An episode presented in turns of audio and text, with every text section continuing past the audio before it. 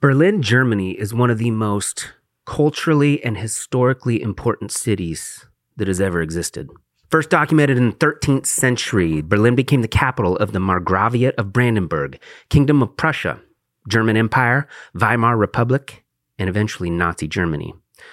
During the Cold War, from 1961 to 1990, it was split into two sections East Germany and West Germany, with the Berlin Wall separating the two. When the Berlin Wall fell in 1989, Germany became what it is today. Nazi Germany was responsible for some of the most despicable acts in human history. And while you're in Berlin, you can't help but feel overwhelmed by everything that has happened. And as I was walking around, I began to understand the devastation inflicted upon the German people over the last 150 years. That century was fucked up. Think about it. They go to World War I, they lose, they get blamed for it by the United States and other allies. They sign the Treaty of Versailles and are forced to pay reparations, billions of dollars over annual payments for 42 years. This is impossible. In a desperate attempt to make these payments, Germany prints more money. That creates hyperinflation, where the German people have wheelbarrows full of cash to pay for small items. The money became so worthless, they would burn it because it was better to use it for fire as opposed to trying to spend it. This creates political unrest, which gives birth to Hitler, the worst fucking person ever. Then came the roaring 20s, where prosperity and greedy stock market risks create the Great Depression. This fucks Germany because they are borrowing money from the US, so it becomes a downward spiral for everyone. This further enables someone to take power, Adolf Hitler. Through his greed and ambition, he begins invading every fucking country he can, and this starts World War II. Then there is the genocide of the Jewish people in the Holocaust. The German people are, in some cases, willing to join this movement, in other cases, unable to leave it. The entire country gets bombed. Berlin is destroyed. They have to begin to rebuild. This starts fighting between the Soviet Union, the US, France, and Great Britain, which enables the building of the Berlin Wall. The city is divided for almost 30 years, 1961 to 1990. They finally tear it down and they can start over. But now there is intense guilt and shame for everything that happened for almost 100 years.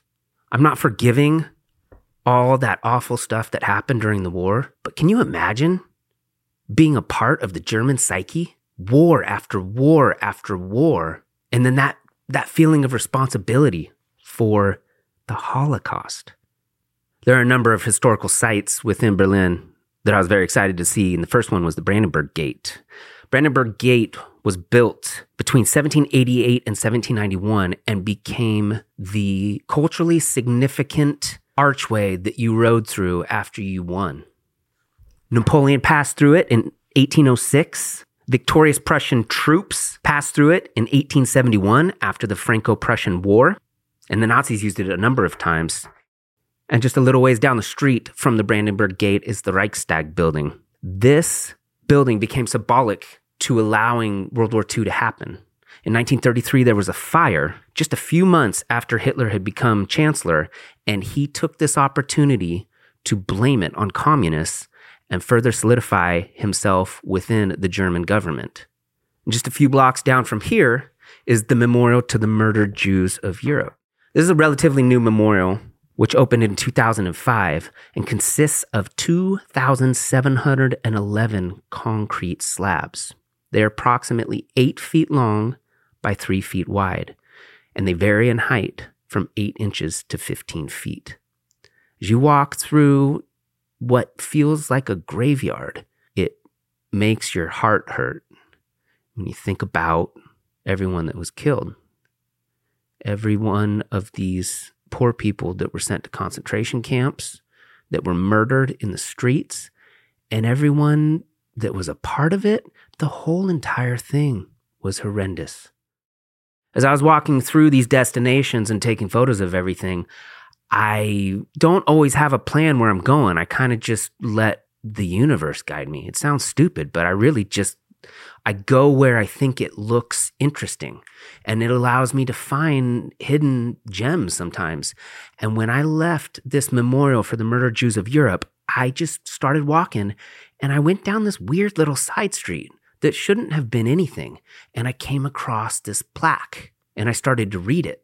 And I discovered that it was the location of the Fuhrer bunker. This became the bunker, an underground lair for Hitler, Eva Braun, Goebbels, and all the high ranking German officials. It is not labeled in any other way than this plaque.